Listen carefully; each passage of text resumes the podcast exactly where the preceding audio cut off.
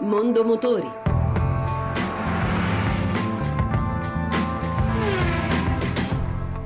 Buon pomeriggio e buon ascolto da Lucia Voltan. A Ginevra dal 5 al 15 marzo si terrà il primo Salone Europeo 2015 con le novità dell'automobile. Anche quest'anno sono attese numerose anteprime.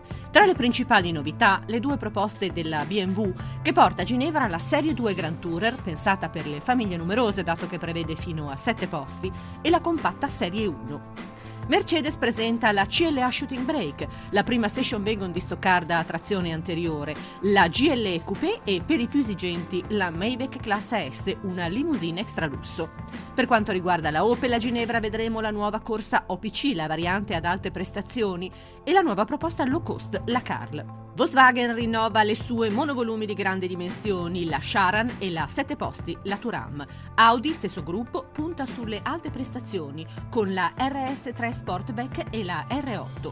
Infiniti presenta una concept, la QX30, che promette una rivoluzione nel segmento del lusso. Hyundai svela la nuova i20 Coupé e la Tucson, che prende il posto della iX35. Ford espone per la prima volta in Europa la nuova supersportiva RS. Kia rinnova la compatta Picanto, Citroën presenta la nuova generazione del multispazio Berlingo. Per quanto riguarda le case italiane, Fiat porta un veicolo commerciale, il suo Doblò, e a far sognare provvede la Ferrari 488 GTB Supercar da 670 cavalli. McLaren festeggia 30 anni con lo sponsor storico del mondo delle corse e ha in programma una retrospettiva della sua storia sulle piste. Maurice Touretini, presidente del Salone dell'Auto di Ginevra. Sì, effettivamente quest'anno eh, sarà festeggiato questo, questo, momento e per questo motivo ha riservato mille metri quadri eh, di eh, padiglione nei quali presenterà delle vetture mitiche, una retrospettiva della produzione McLaren. Eh, ci saranno vetture da rally, vetture d'endurance, ci sarà la mitica vettura Formula E elettrica e anche la vettura guidata da Senna.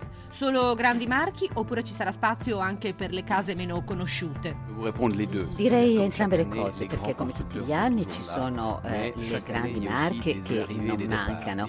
Eh, per quanto riguarda le marche meno conosciute c'è sempre qualche, un po' di movimento, qualcuno che se ne va, qualcuno che viene. Quest'anno in particolare posso dire che eh, abbiamo una seconda casa automobilistica cinese che espone. E anche per oggi abbiamo concluso, se volete riascoltare questa ma anche le altre puntate, potete farlo al sito radio1.rai.it.